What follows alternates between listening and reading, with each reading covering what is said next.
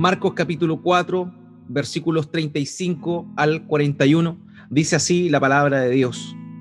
Aquel día, cuando llegó la noche, les dijo, pasemos al otro lado. Y despidiendo a la multitud, le tomaron como estaba en la barca. Y había también con él otras barcas. Pero se levantó una gran tempestad de viento y echaba las olas en la barca, de tal manera que se anegaba. Y él estaba en la popa durmiendo sobre un cabezal, y le despertaron y le dijeron, Maestro, ¿no tienes cuidado que perecemos? Y levantándose, reprendió al viento y dijo al mar, Calla, enmudece. Y cesó el viento, y se hizo grande bonanza. Y les dijo, ¿por qué estáis así amedrentados? ¿Cómo no tenéis fe? Entonces temieron con gran temor, y se decían el uno al otro, ¿quién es este? Que aún el viento y el mar le obedecen? Quiero invitarle, amado, que me acompañe y podamos orar a nuestro Dios nuevamente para que Él nos dirija esta mañana. Padre bendito, tú eres Dios por sobre todas las cosas. Tú eres el Dios eterno. Tú eres el único Dios. No hay nada ni nadie que se te pueda comparar. Muchos han intentado usurpar ese título, pero solo tú eres Dios. Los demás dioses son simplemente invenciones de nuestro corazón, son dioses falsos que no tienen el poder y la sabiduría que tienes tú. Padre bendito, y a ti es que clamamos esta mañana agradeciéndote esta nueva oportunidad, pero también rogando tu dirección, rogando que tu Espíritu Santo nos dirija por intermedio de esta palabra a recibir con un oído atento y un corazón dispuesto lo que tú nos quieres mostrar por intermedio de las escrituras. Padre, reconocemos nuestra incapacidad, reconocemos que no somos lo suficientemente capaces de, de, de recibir, de percibir la profundidad de tu verdad. Y sabemos que estas cosas han de discernirse espiritualmente y te rogamos humildemente que tu Espíritu Santo nos guíe, que nos dé la claridad, que nos dé la certeza para esta mañana recibir de ti ánimo, aliento, exhortación y reprensión, conforme a tu palabra, mi Dios. Padre, somos pecadores que en su bajeza acudimos a ti, que reconocemos que solo en ti hay salvación y que solo por intermedio de nuestro Señor Jesucristo tenemos acceso delante de tu presencia. Padre, te pedimos humildemente, humildemente, que nos dirijas una vez más. Dios mío, yo como pastor, como predicador, te quiero rogar que me des la sabiduría, que me des las palabras precisas para poder compartir tu palabra. Padre, obra poderosamente a pesar de mi incapacidad. Padre, que aquello que yo no puedo explicar bien, tu Espíritu Santo sí lo puede hacer en las mentes de mis hermanos y de aquellas personas que también nos oyen. Mi Dios, glorifícate en medio de tu palabra y que de mis labios pueda salir lo que tu palabra dice y que se acalle lo que ella no dice para poder dar honor a tu gloriosa y bendita palabra. Mi Dios, gracias por este alimento espiritual. Gracias, Padre, en el nombre de nuestro Señor Jesucristo oramos. Amén y amén. Hermanos míos, uno de los grandes riesgos que nosotros tenemos eh, por el hecho de semanalmente reunirnos a escuchar la palabra de Dios es caer en la rutina, es caer en el ritualismo, es caer en, de alguna manera, poco a poco, eventualmente, en la religiosidad de tomar esta reunión dominical, ya sea virtual como lo estamos haciendo ahora o también de manera presencial cuando nos reunimos en el culto del Día del Señor, y de, dado el hecho que es recurrente y repetitivo poder caer en un sentido ritualístico. Y realmente Dios nos da la bendición de poder hacerlo semana a semana, de poder reunirnos el domingo, de meditar en su palabra, de cantar alabanzas a su nombre, de orar juntos, pero debemos siempre tener cuidado, esta es una advertencia, de no convertir lo santo en algo profano, de no convertir algo apartado en algo común. No nos quedemos solamente con, con lo religioso de participar en una reunión como esta, sino que dispongamos nuestro corazón a recibir de parte de Dios lo que Él quiere para nosotros. Que no sea una enseñanza, una instrucción, una reflexión que recibimos el día de hoy y que ya luego mañana se nos olvida y que pasa como todas las semanas anteriores. No, hermanos, les hago un llamado a que dispongamos nuestro corazón a siempre recibir la palabra de Dios con humildad, como mi hermano oraba citando a Santiago, a no ser solamente oidores, sino hacedores de su palabra. Y eso, amados míos, es muy importante, no lo olvidemos. Y el relato de hoy que acabamos de leer y que vamos a estar analizando es uno de esos relatos que son muy conocidos. Son de esos relatos que mm, son muy utilizados eh, en, la, en, la, iglesia para, para animar, eh, para mm, confrontar también a, a las personas.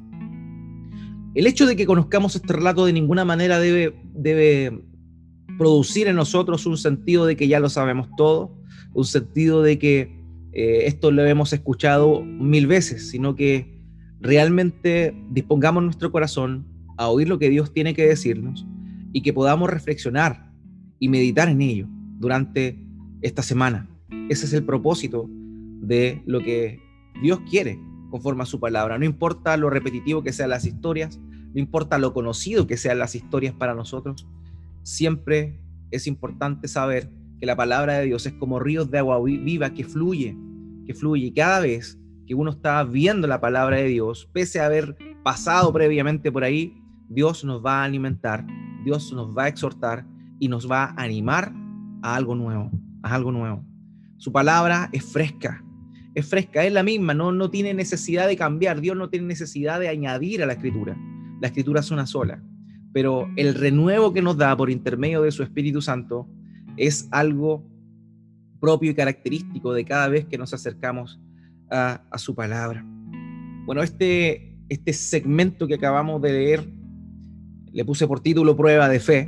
Prueba de Fe es el título de la prédica de esta mañana. Y, y, en, este, en este relato nosotros podemos ver cuatro etapas o cuatro puntos que cada uno de nosotros, a quienes, quienes hemos nacido de nuevo, quienes estamos en Cristo, quienes hemos confiado en Él, vamos a pasar sí o sí. De alguna manera u otra, cada uno de aquellos que están con Jesús van a pasar por estas etapas, por estas etapas. Y estos, estos son cuatro puntos que vamos a estar viendo hoy.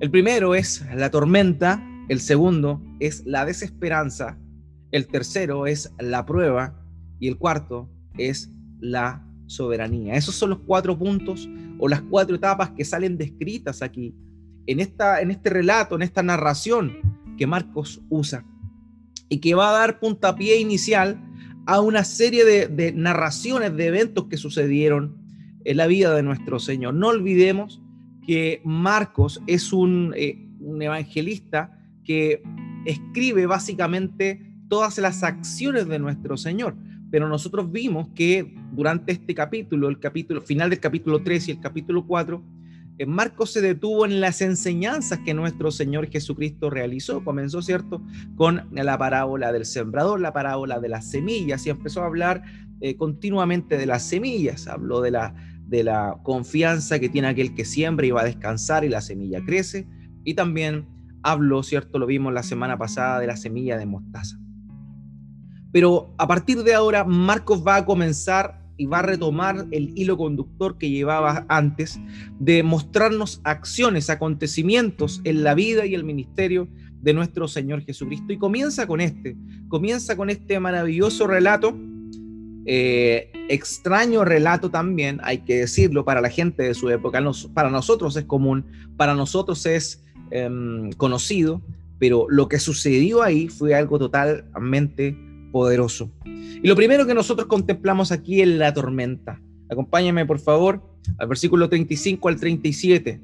35 al 37 de Marcos capítulo 4. Aquel día, cuando llegó la noche, les dijo, pasemos al otro lado. El Señor Jesucristo había estado enseñando Y él, como tenía costumbre, luego de este momento de enseñanza y de, reflexión, la cual enseñó acerca de las verdades del reino de Dios por intermedio de las parábolas, decide cruzar al otro lado, al otro lado del lago. Se conoce como el mar de Galilea o el mar de Tiberiades, pero en rigor este no es más que un lago, cuyas características son muy, son muy especiales. El mar de Galilea, que es el mar que estaba ahí, está aproximadamente a 213 metros debajo del nivel del mar. Esa es una característica muy especial. Y a unos 48 kilómetros aproximadamente del Monte Hermón, que es el monte más alto que se encuentra ahí, el cual tiene una altura de 2.804 metros. Eh, de manera que el, al estar estas grandes eh, diferencias de altura baja por, la, por parte del, del mar de Galilea, y la cima del Monte Hermón, se producen cambios de vientos que son muy importantes y que hacen que un simple lago pueda producir tempestades y mareas. Eh, aquí hay algunos hermanos que han tenido la posibilidad de viajar a Israel y poder navegar el mar de Galilea y aquellos que han ido saben cómo es que un lago tiene oleaje y eso es bastante característico pero precisamente se debe a este cambio en las alturas que produce un choque de, aire frío y aire caliente, el aire caliente típico del mar versus el aire frío que proviene del Monte Hermón, de manera que eso genera unas tormentas y ráfagas de viento que realmente son impresionantes y que incluso, vamos a ver acá, a pescadores experimentados como lo eran Pedro y compañía, los toma totalmente por sorpresa. Amados, aquí hay algo importante que nosotros debemos notar. Son pescadores la mayoría. Por lo menos tenemos a, cuatro pescadores dentro del grupo que se encontraba dentro de la barca. Ellos eran experimentados, ellos sabían del mar, ellos sabían de cómo eh, prevenir y cómo resguardarse frente a ciertas tempestades que eventualmente podían venir eh, sobre su barca. Pero aquí vemos una situación tremendamente sobrenatural, algo muy fuerte.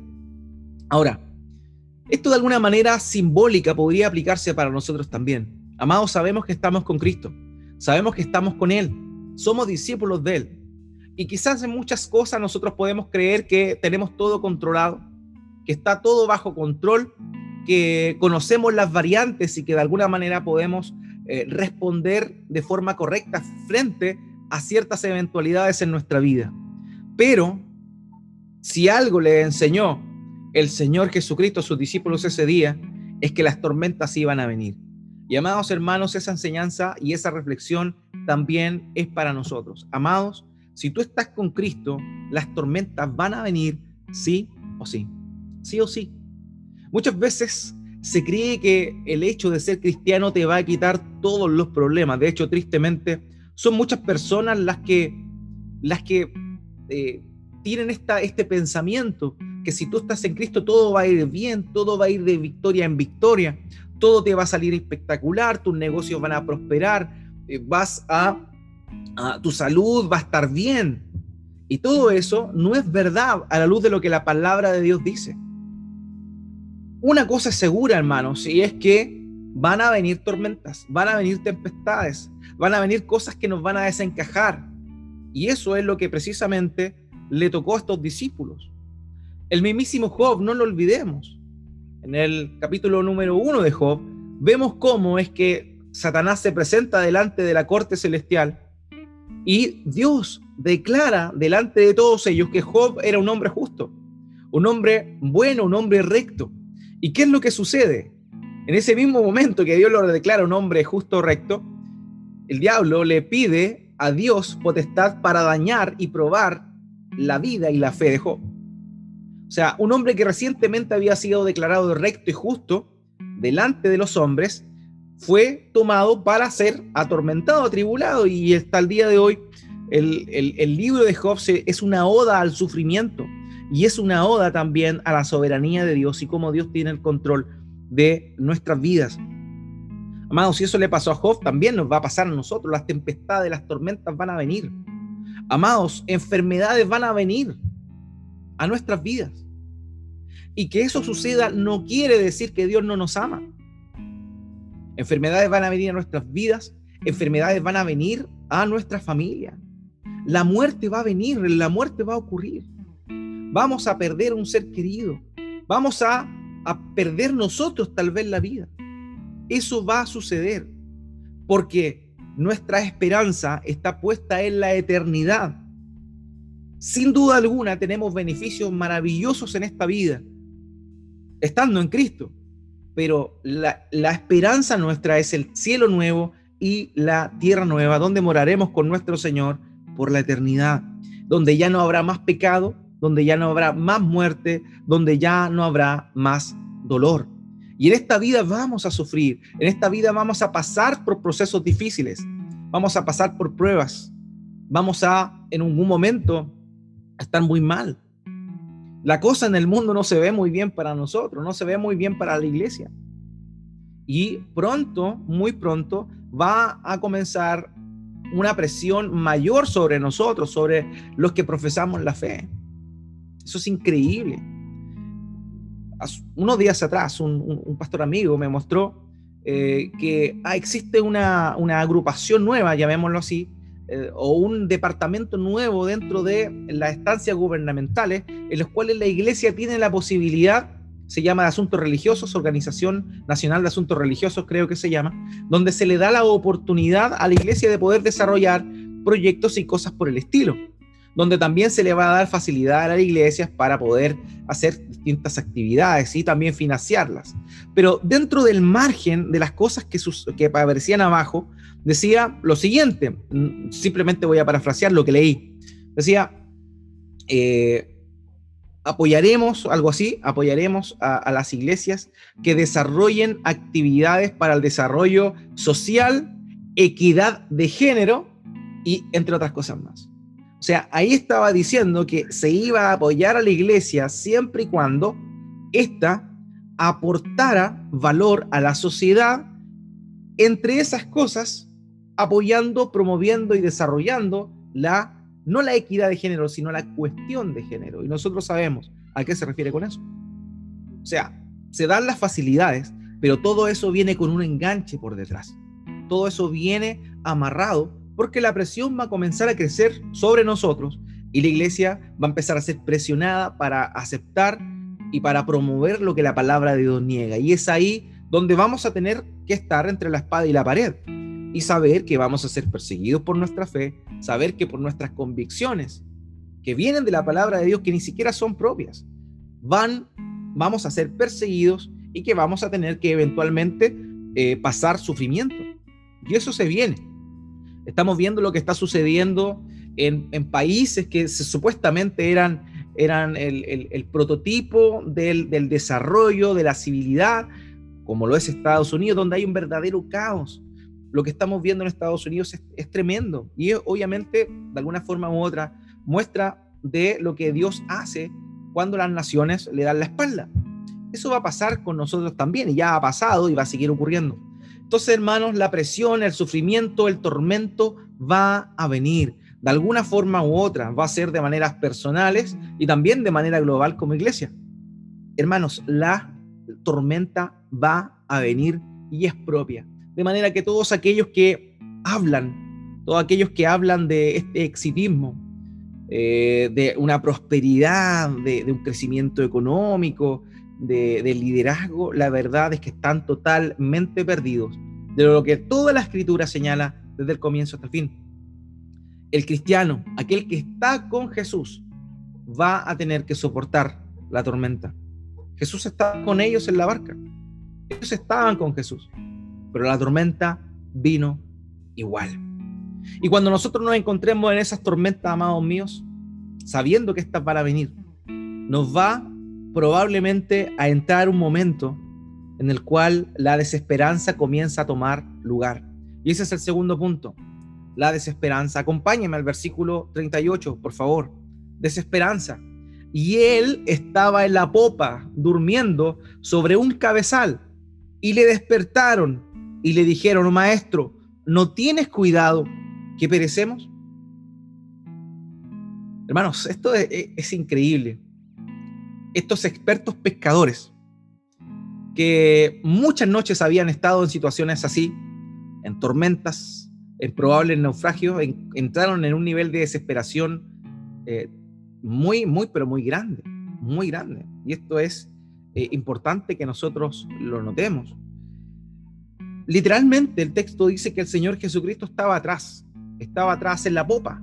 La popa es la parte de atrás de una embarcación. Y se encontraba durmiendo con la cabeza en la almohada. ¿Se da cuenta? Una tormenta, una tempestad y el Señor Jesucristo totalmente indiferente, aparentemente, ante esa situación. Él estaba durmiendo, la embarcación se movía, tambaleaba, a punto de darse vuelta, a punto de naufragar. Y el Señor Jesucristo simplemente estaba durmiendo en la parte de atrás, totalmente desinteresado de lo que, o desconectado de lo que estaba pasando ahí. ¿Acaso no le importaba al Señor Jesucristo lo que estaba pasando? ¿Acaso no le importaba la vida de sus discípulos y por esa razón estaba tan tranquilo en la parte de atrás de la embarcación? Hermanos, es importante esto. Cuando vengan tempestades, cuando vengan tempestades, cuando vengan pruebas, cuando vengan aflicciones que van a poner a prueba nuestra fe, en ese mismo momento, cuando oramos y parece que no pasa nada, cuando no vemos ningún avance, cuando nos afligimos en nuestro corazón y vemos que la cosa no avanza, cuando comenzamos a estresarnos, cuando empezamos a perder la esperanza, creyendo que Dios no está escuchando, creyendo que Dios está totalmente eh, eh, no atento a nuestra, a nuestra situación, es cuando justamente empieza, comienza nuestra prueba de fe. Un autor dijo, lo siguiente, si murió por ti, ¿cómo puedes dudar que Él tiene cuidado de ti? Y eso fue lo que estaba pasando en ese momento con los discípulos. Ellos estaban dudando del cuidado que nuestro Señor Jesucristo tenía para con ellos. Estaba dudando, estaban dudando ante la desesperanza, ante, ante la incertidumbre de lo que iba a suceder. Ellos comenzaron a dudar del Señor. Ellos habían visto cómo él con autoridad había echado fuera demonios, cómo él había sanado a muchas personas de manera, eh, de manera hasta llegar al cansancio. Terminaba exhausto él luego de sanar, luego de bendecir y aliviar el malestar de las personas. Pero en ese momento él parecía totalmente desatendido y ellos comenzaron a dudar. Ellos comenzaron a dudar que el Señor estuviese preocupado de ellos. Amados, nos va a pasar. Nos va a pasar. Vamos a pasar por situaciones en las cuales vamos a llegar a un punto en el cual no veamos la mano de Dios, en la cual aparentemente no hay respuesta ante la situación que estamos pasando. Vamos a decir, Dios, ¿acaso estás ahí? Dios, ¿realmente estás preocupado de nosotros? ¿Por qué no respondes? ¿Por qué no actúas? ¿Por qué no cambia nuestra situación? Y eso nos va a pasar y nos ha pasado, hermanos. Yo sé que muchos de ustedes están pasando por tormentas el día de hoy. Sé que muchos de ustedes están lidiando con situaciones muy difíciles, muy difíciles. Y tal vez pareciera que Dios no te ha escuchado. Tal vez pareciera que Él está dormido ahí atrás, que no está contigo, que está totalmente desatendido de ti. Pero déjame decirte algo, haciendo eco de las palabras de este autor. Si Él murió por ti, dando su vida, entregándose al sufrimiento para darte salvación, para librarte de la esclavitud del pecado, ten por cierto que Él tiene cuidado de ti. Él tiene cuidado de ti. Pero Dios es Dios. Él tiene todo bajo control. Y aunque aparentemente pareciera que está en otra parte, que no te está escuchando, Él tiene cuidado de ti. A veces nos pasa con Dios como cuando comenzamos con un malestar en la espalda, comenzamos con un malestar, con un dolor intenso o un dolor de muelas, no sé, cualquier dolor que se te pueda venir a la mente. Y de pronto estamos tan angustiados, transpirando helado con el dolor y vamos a la, a la urgencia, vamos a emergencia para que nos atiendan porque de verdaderamente estamos acongojados hasta lo sumo con el dolor. De pronto nos hacen pasar, nosotros ya totalmente rendidos, y eh, el médico llega, nos ve, nos revisa, y nosotros desesperados, y mientras que a él lo vemos tranquilo, lo vemos tranquilo, él nos hace los exámenes pertinentes, nos hace la revisión pertinente, y luego de eso nos da un medicamento, nos inyecta algo, lo que sea, y él está tranquilo, porque él sabe, él sabe que dándote eso vas a estar bien. Lo mismo sucede muchas veces con Dios. Nosotros pensamos que Él es como este médico que no tiene sensibilidad ante nuestro dolor, pero Él está ahí, Él está atento y está pronto a dar una respuesta a esa situación, la cual puede ser positiva, la cual puede ser negativa en función a la, a la perspectiva que nosotros tengamos. Pero cuando estamos en Cristo, todas las cosas nos ayudan a bien a quienes estamos en Él. De manera que aunque sea positivo o negativo lo que nos suceda en ese momento de crisis y aflicción, sabemos que en el fondo el Señor Jesucristo está en la barca guiando y calmando esa tempestad. De alguna manera u otra, eso va a suceder sí o sí. En ese tiempo, amados, las embarcaciones eran muy pequeñas y la persona que dirigía la embarcación iba adelante, era el timonel de la barca, mientras que las personas que no eran de pescadores, que no participaban dentro del proceso activo de la pesca, los invitados eran acomodados en la parte posterior, en la popa, en la popa.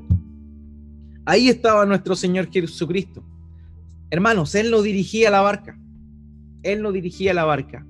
Parecía como que Él no tenía el control de la situación que estaban pasando.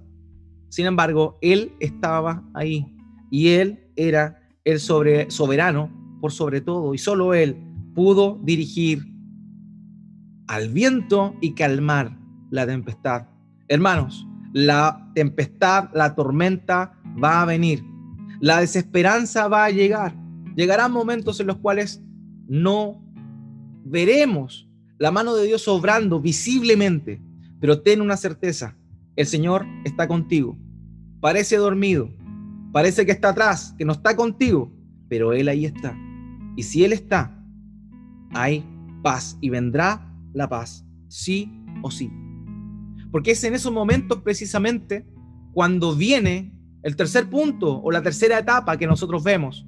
El primero, tempestad o tormenta. El segundo era eh, lo que vimos recién, desesperanza. Y lo tercero que viene eventualmente es la prueba pero la prueba de nuestra fe. La prueba de nuestra fe. Acompáñenme en el versículo 40, por favor. Versículo 40. Y les dijo el Señor, ¿por qué estáis así amedrentados? ¿Cómo no tenéis fe? ¿Cómo no tenéis fe? Viene la tempestad, viene la tormenta, viene la desesperanza. Pero lo que va a ser probado en esas situaciones justamente es nuestra fe. Martin Lloyd Jones, el gran predicador, decía que cuando Dios parece no estar preocupado en absoluto por nosotros, es cuando realmente viene la prueba de nuestra fe. Y eso es una verdad. Cuando sentimos que estamos solos, cuando sentimos que estamos desamparados, en ese momento nuestra fe comienza a ser probada. Ahí realmente se ve de lo que estamos hechos. Amados, estos discípulos habían hecho sanidades. Estos discípulos habían sido enviados y habían sanado enfermos, habían echado fuera demonios, habían estado con el Señor y habían disfrutado del poder de Dios. Eso evidentemente había producido o generado en ellos un, cimiento firme de confianza y en el, en el poder de Dios y en el poder del Señor Jesucristo. Sin embargo, en ese momento, cuando parece que estaban desatendidos del Señor, es cuando verdaderamente comenzó la prueba de su fe. Por eso es que el Señor Jesucristo le increpa. Amados, cada uno de nosotros vamos a hacer, eh, nuestra atención va a ser llamada cuando estemos en momento de prueba, cuando estemos en momento de dificultad. El Señor nos va a decir, ¿dónde está tu fe? ¿Dónde está tu fe? De la misma manera que ellos. Porque ellos pensaban que el Señor Jesucristo estaba desatendido de ellos. Y la pregunta es, ¿dónde está? ¿Dónde está tu fe? ¿Dónde está tu fe? La nueva traducción viviente dice lo siguiente en ese pasaje, lo traduce de la siguiente forma. Dice, luego él les preguntó, ¿por qué tienen miedo?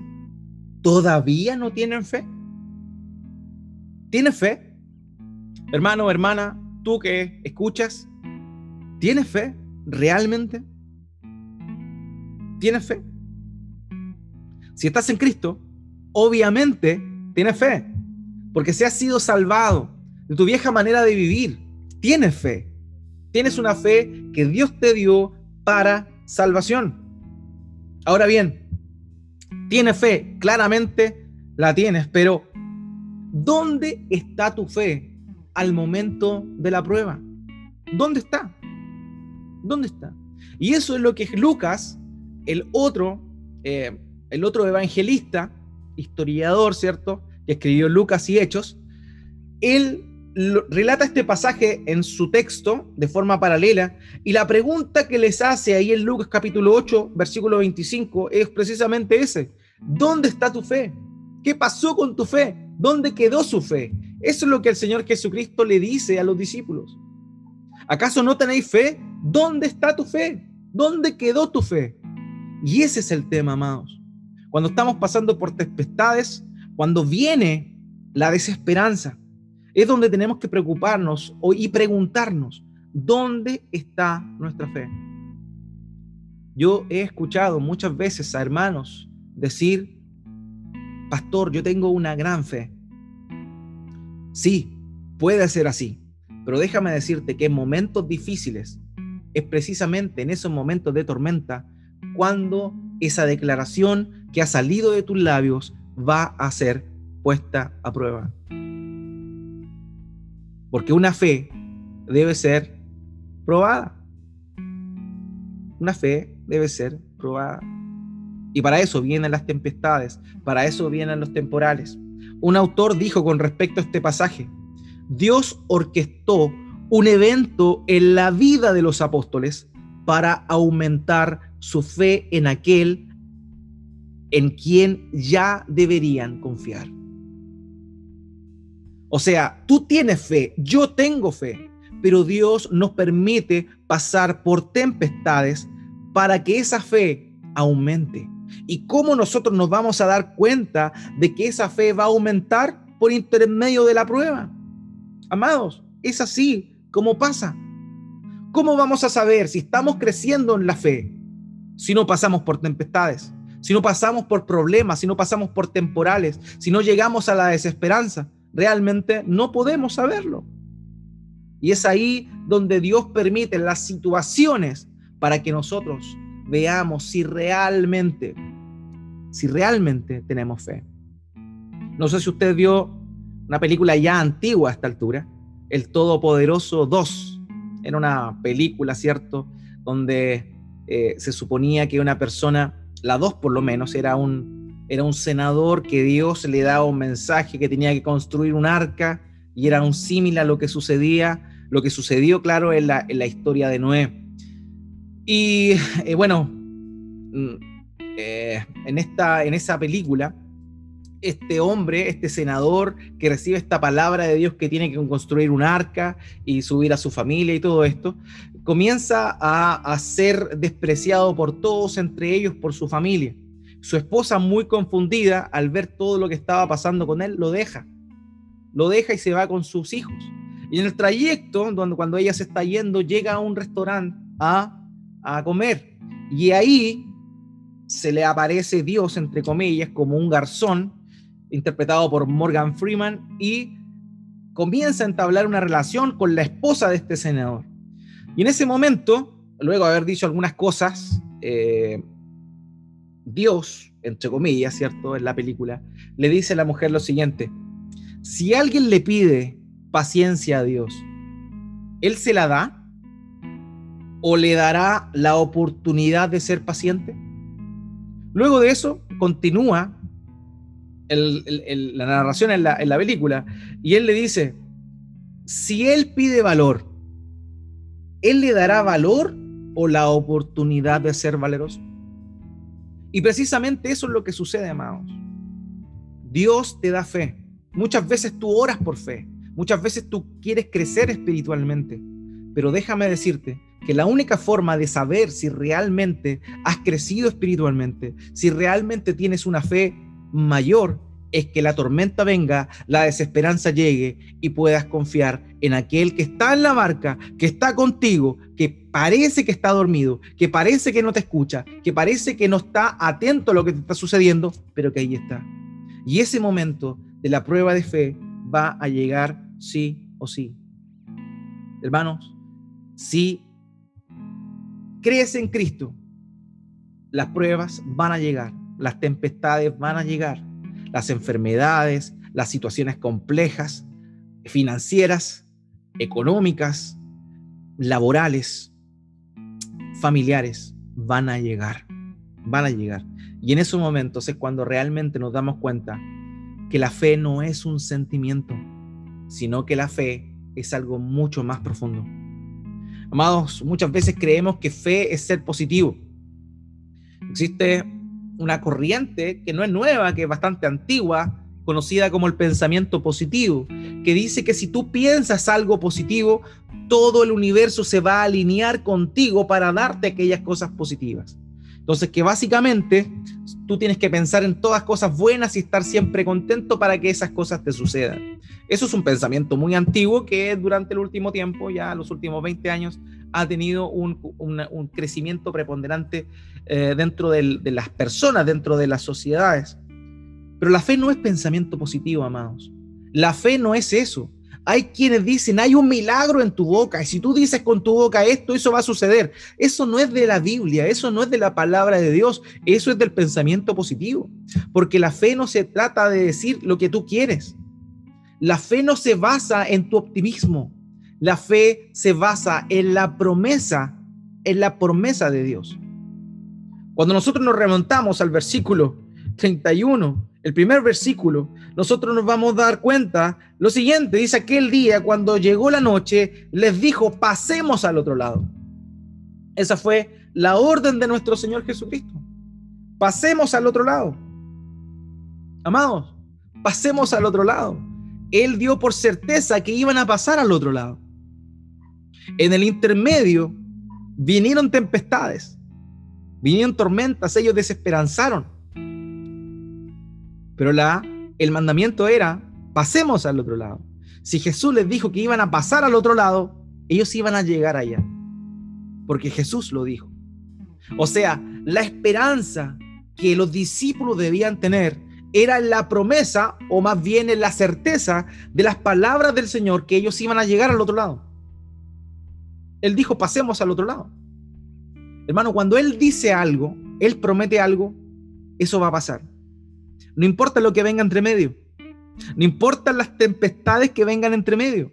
Eso va a ocurrir. Eso va a pasar. Imagínese al pobre Abraham. De hecho, cuando Dios le promete que él va a tener un hijo, él se ríe, Sara igual se ríe después, pero él se ríe también. ¿Por qué? Como un hombre de 100 años, de 100 años, con una esposa de 90 años, que ya había perdido toda su, vigor eh, de fertilidad, iban a tener un hijo a esa edad. Pero saben una cosa, Dios lo había prometido. Y si Dios se lo había prometido, no importa lo que iba a pasar entre medio. No importa que ellos se equivocaran y que finalmente Sara cometiera el error de poner a Agar, su sierva, para que estuviera con Abraham y darle un hijo. No importa esos errores, no importa esos vaivenes, no importan esas olas que hicieron tambalear la promesa de Dios a la vista de Abraham. No, no importaba. Porque Dios había prometido que le iba a dar un hijo. No importa lo demás. No importa, Dios lo prometió y eso lo va a cumplir. En este caso, Dios, el Señor Jesucristo, les dijo a ellos, pasemos al otro lado. Y si él dijo eso, ellos iban a pasar al otro lado. No importa que vinieran las tempestades, ellos debían confiar en aquel que les dijo que iban a llegar a la otra orilla. Pero su fe tambaleó. Su fe tambaleó. Porque la fe no es pensamiento positivo. La fe es creer, es confiar en la palabra de Dios. Amados, en eso se sustenta la fe. En eso. Tener certeza de las promesas de Dios y esperar y confiar en lo que Él dijo. Tener fe no es creer que Dios puede hacer lo que yo quiero. Eso no es fe. Tener fe es creer que Dios cumplirá aquello que prometió. Eso es la fe. Eso es la fe. Eso es fe. Martin Lloyd Jones dijo, pero la fe no es solo cuestión de sentimientos. La fe se adueña de todo el hombre, incluso de su mente, de su intelecto y de su entendimiento. Como veremos, la fe es una respuesta a la verdad. De manera que la fe, hermanos míos, nuestra fe en la tempestad, en la tormenta, en la prueba, en la aflicción, tiene que estar puesta en las promesas de Dios, en lo que realmente dijo. Amados, estamos en la era de la autosuficiencia. Todos nos creemos autosuficientes. Todos creemos que podemos nosotros resolver nuestra vida. Pero no es así. No es así. Creo que necesitamos, de alguna manera u otra, volver a la base, volver a la esencia de que debemos vivir por fe. Debemos vivir por fe. Debemos trabajar, ser esforzados. Sí, por cierto, es parte del mandamiento que Dios nos dio. Debemos cuidar nuestra salud. Por cierto, debemos hacerlo.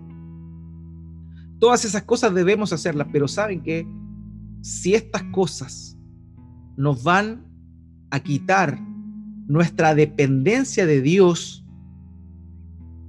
nos están haciendo mal. Nos están haciendo mal. Creo que es necesario que hagamos eso que ya mencioné, trabajar, cuidarnos y todo, pero no olvidar que debemos vivir por fe y que debemos confiar en las palabras y las promesas que Dios dio. Creo que nos falta eso. Creo que nos falta eso. Nos falta confiar más en el Señor. Nos falta depender más de Él. Nos falta, hermano.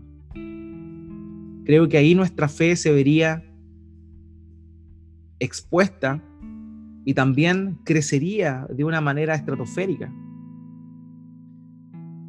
Cuando perdemos el control de las cosas es cuando realmente vemos nuestra confianza en Dios.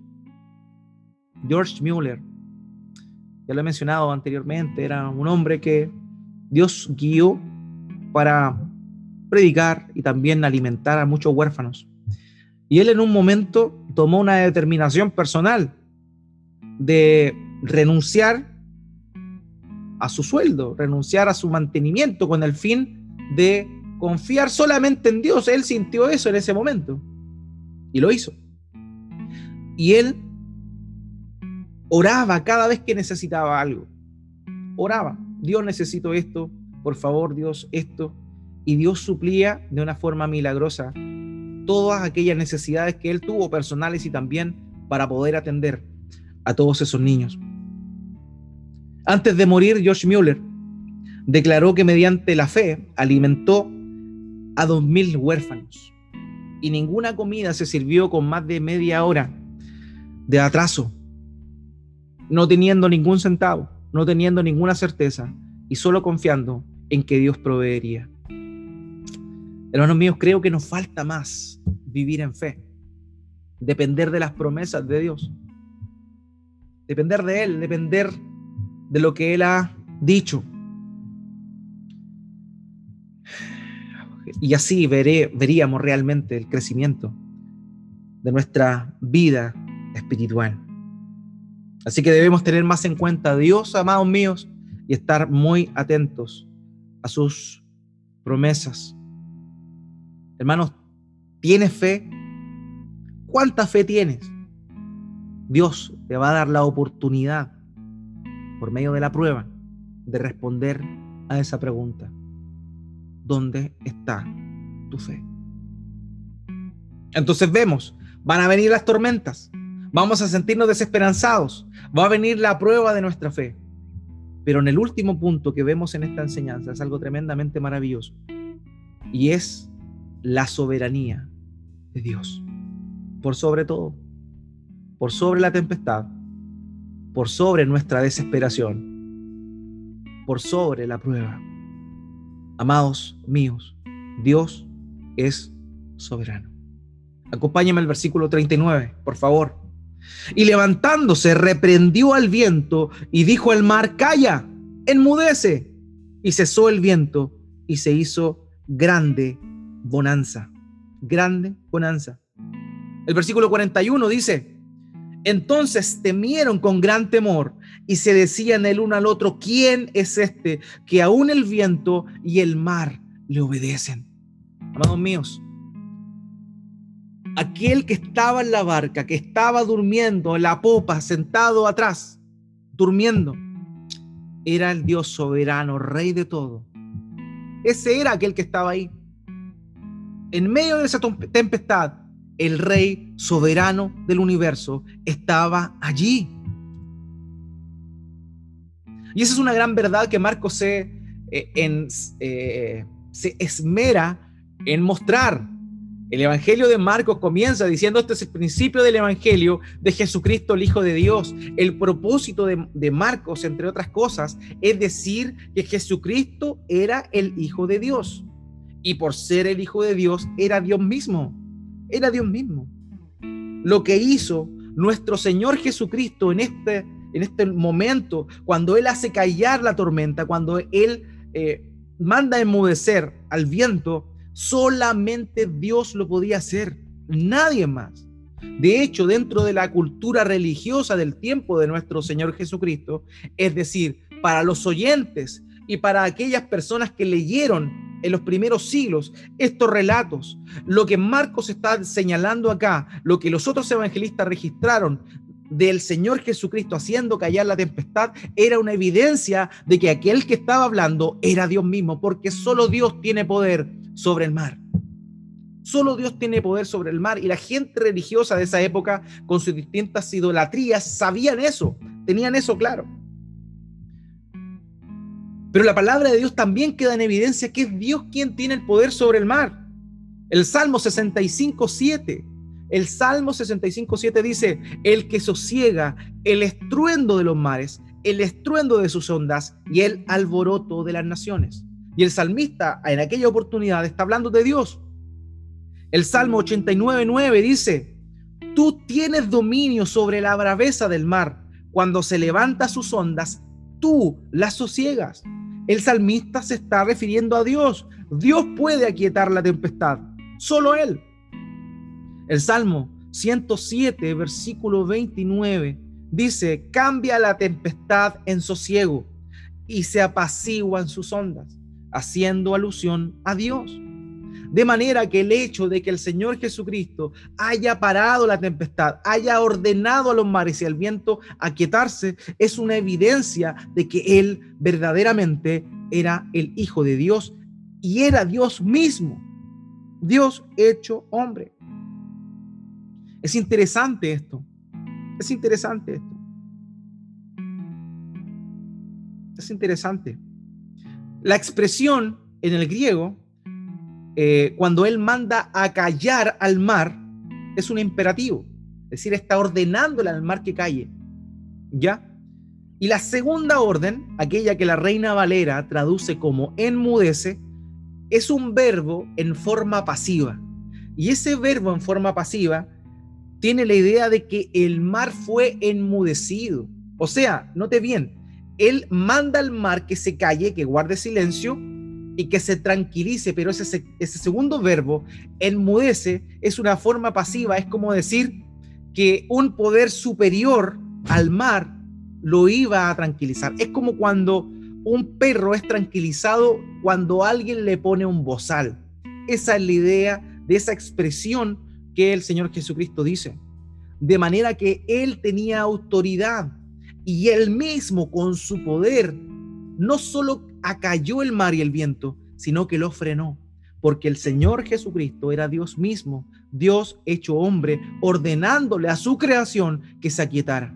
Incluso son las mismas palabras que utiliza cuando manda a callar a un endemoniado. Las mismas palabras que manda a callar a un demonio Él la utiliza aquí para calmar la tempestad.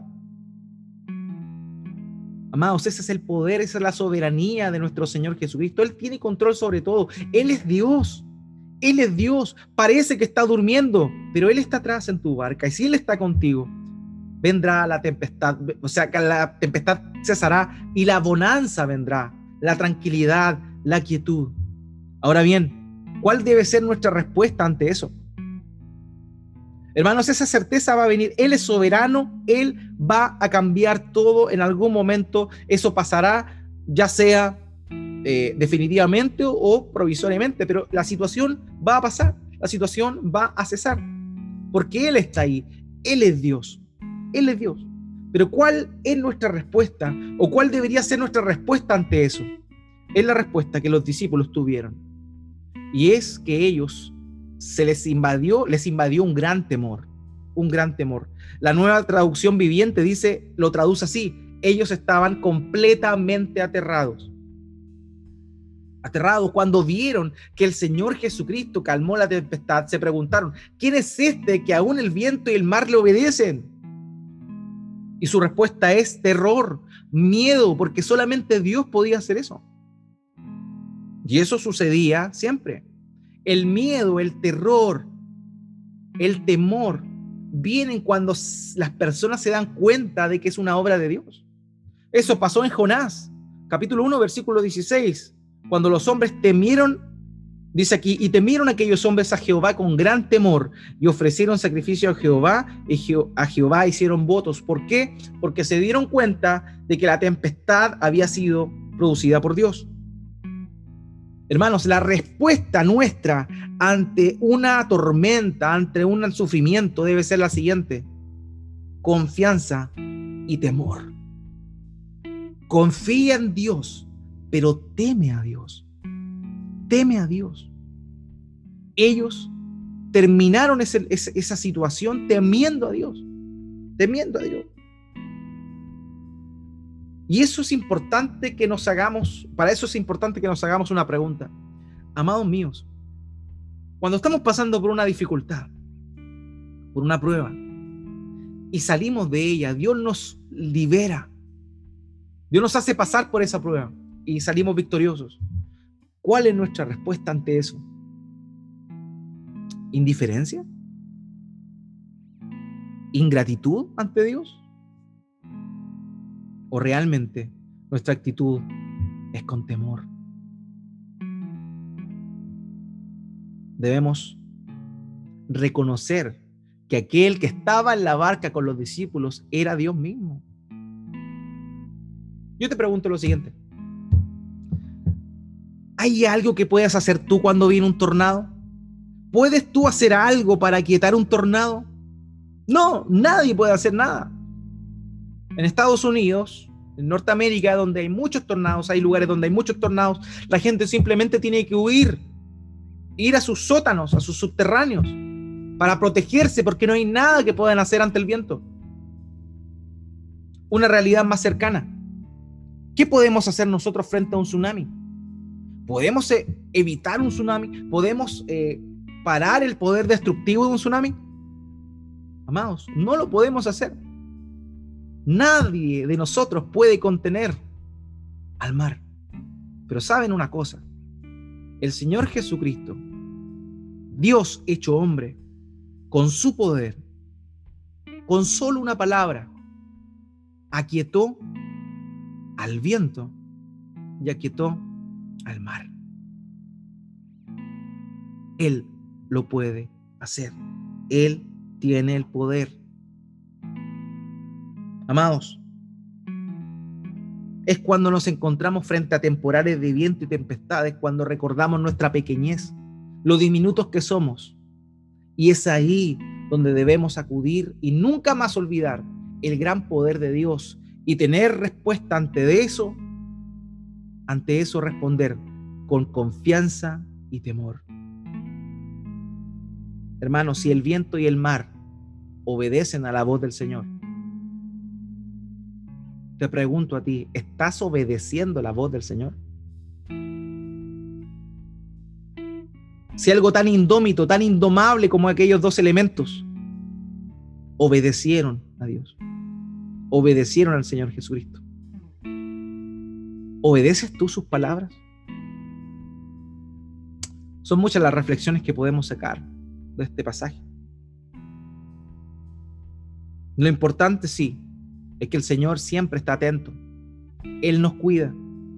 Él está atento a nuestras tempestades. Él tiene el control. Él es soberano. Así que, amados míos, confiemos. Confiemos en Él. Confiemos en Él. Confía en el Señor. De la misma manera que un niño confía en su padre cuando éste le está enseñando a nadar. Y que no importa en el lugar de profundidad que esté, cuando el padre le dice al hijo, patalea, mueve las manos, nada, el niño pese a estar quizá a gran profundidad, va a confiar porque su padre está ahí para salvarlo y que nada le pase. De la misma manera nosotros, amados, confiemos en el Señor. Aunque vengan tempestades, aunque venga desesperanza, aunque venga prueba, no olvidemos en que Él es el soberano. Confiemos en Él. Job 11, 18 dice, tendrás confianza porque hay esperanza. Mirarás alrededor y dormirás seguro. Amados, no importa lo que venga, si tú confías en Él, si tú estás en Cristo, aunque venga cualquier incertidumbre, tendrás paz en tu corazón y la confianza estará contigo. El Salmos 4.8 dice, en paz me acostaré y asimismo dormiré, porque solo tú, Jehová, me haces vivir confiado. Amados, si estás en tempestad y el Señor está en tu barca, solo puedes hacer dos cosas.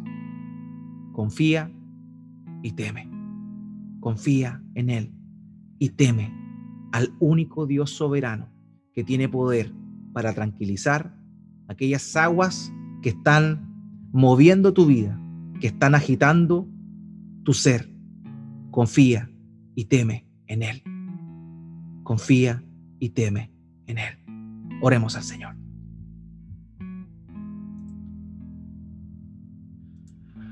Padre bendito, muchas gracias.